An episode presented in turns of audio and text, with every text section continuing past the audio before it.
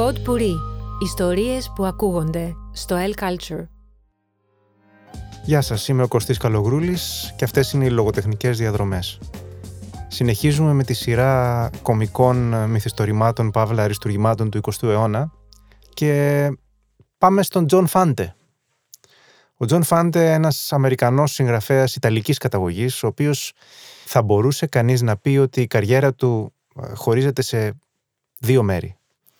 Το πρώτο όταν είχε ξεκινήσει να γράφει ως νέος συγγραφέας τη δεκαετία του 30 ε, με alter ego κεντρικό ήρωα Παύλα αφηγητή τον Αρτούρο Μπαντίνη μυθιστορήματα τα οποία είχαν μια χρειά νουάρ, ήταν επηρεασμένα από την εποχή, εκτιλήσονταν στο Λος Άντζελες και το δεύτερο μέρος της καριέρας του, λιγότερο γνωστό, αλλά για πολλούς καλύτερο, είναι από τα τέλη της δεκαετίας του 60 και μετά, όπου αλλάζει εντελώς το πρόσημο ε, της ε, γραφής του, αλλάζει εντελώς η ιδιοσυγκρασία και κινείται προς ένα πιο κομικό, πιο κοινικό και πιο συναισθηματικά αποκαλυπτικό ε, ύφος. Ε, σε αυτά τα μυθιστορήματα πιστεύω ότι αξίζει ακόμα περισσότερο να επικεντρωθεί κανείς.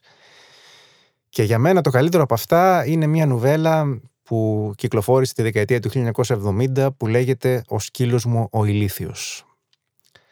Ο Χένρι, ο οποίος είναι ο πρωταγωνιστής και ένα alter ego του Φάντε, ο Φάντε δεν επινοούσε ιδιαίτερα ε, χαρακτήρες, ουσιαστικά πάντα μιλούσε για τον εαυτό του.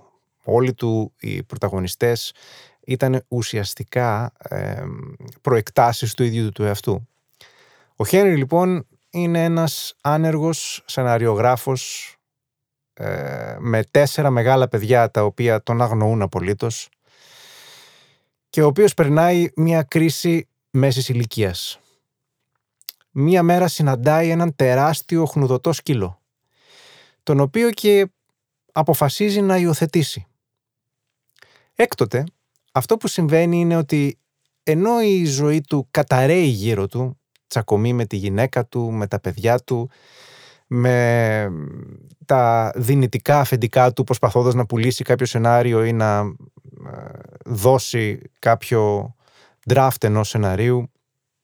Ενώ λοιπόν η ζωή του καταραίει ε, αργά και σταθερά γύρω του, ο ίδιος ε, αρχίζει να προβάλλει στοιχεία του εαυτού του πάνω στον σκύλο.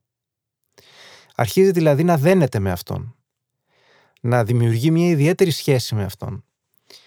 Και είναι προφανές ότι ο λόγος που το κάνει αυτό είναι ότι με αυτόν τον τρόπο, τον ιδιαίτερο τρόπο, μοιράζεται με κάποιον την σπαρακτική του αποξένωση.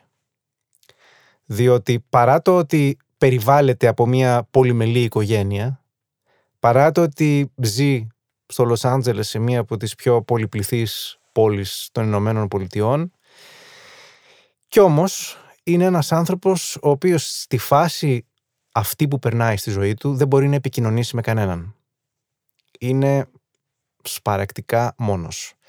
Όχι μόνο δεν μπορεί να επικοινωνήσει με κανέναν, αλλά δεν μπορεί να γίνει κατανοητός από κανέναν.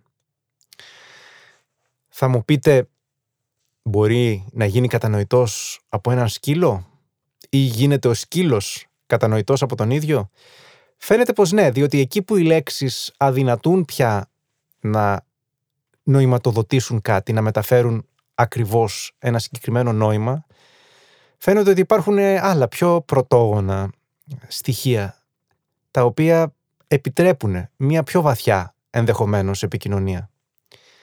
Ο ίδιος ο Χένρι απογυμνώνεται εντελώς συναισθηματικά στον αναγνώστη. Ανοίγει την καρδιά του και βλέπουμε τον εσωτερικό του μηχανισμό, την ίδια του την ψυχή εντελώς ανοιχτή. Με όλα του τα λάθη, με όλα του τα κολλήματα, με όλα του τα προβλήματα. Ενώ παράλληλα όμως ε, δεν συμβιβάζει καθόλου τις διαπεραστικές του ατάκες και το άψογο κομικό timing.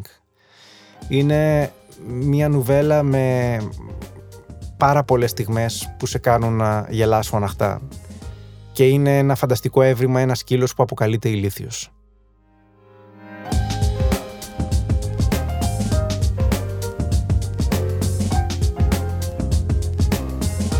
Pod Puri.